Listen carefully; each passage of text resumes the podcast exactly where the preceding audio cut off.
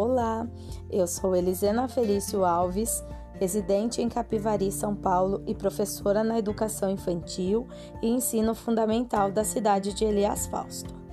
Hoje eu vou elencar a vocês alguns conceitos do ensino híbrido, sendo este uma das maiores tendências da educação de hoje. O ensino híbrido, ou blended learning, é uma das mais promissoras metodologias de aprendizagem. É o ensino do momento, o ensino do futuro. Esse ensino promove uma mistura entre o ensino presencial e o ensino online. A junção desses dois forma a educação on-life, que é a educação dentro da própria vida. O ensino híbrido é uma mistura metodológica que impacta a ação do professor em situações de ensino e a ação dos estudantes em situações de aprendizagem. Parte do planejamento é feito pelo professor e parte desenvolvida pelo aluno e a outra parte pelo conhecimento social, isto é, pela comunidade. A adoção do ensino híbrido por uma instituição de ensino abrange um nível mais profundo.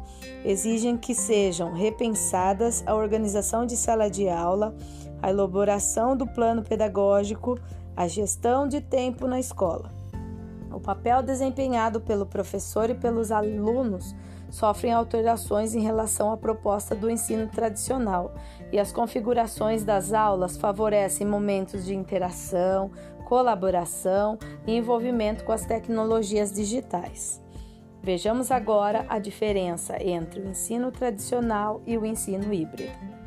No ensino tradicional, o aluno aprende o que é ensinado. E no ensino híbrido, ele aprende fazendo. No ensino tradicional, temos as disciplinas para serem trabalhadas.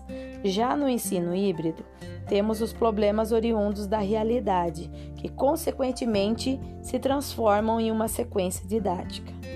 No ensino tradicional, o professor ensina por meio de uma aula expositiva, no ensino híbrido, temos os campos de atuação, a realidade, os saberes vindo de uma ação, depois que se transforma em uma reflexão e de uma outra nova ação.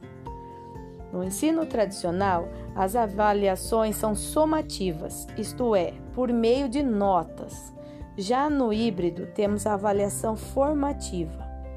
No ensino tradicional, o aluno é um sujeito passivo o professor que explica todos os conceitos. No ensino híbrido, não há o centro das atenções, pois todos são partes. O professor é parte, o aluno é parte e a comunidade é parte. No ensino tradicional, o professor é o centro das atenções, é o maioral. No ensino híbrido, todos são partes de aprendizagem, são coadjuvantes. No ensino tradicional, existem as práticas de demonstração de procedimento. O professor faz e o aluno observa. Já no ensino híbrido, existem as práticas em empresas, no contexto social, nos campos de atuação, cenário, parceria com outros laboratórios, tecnologias e espaços digitais. Mas e como essas alterações acontecem na prática?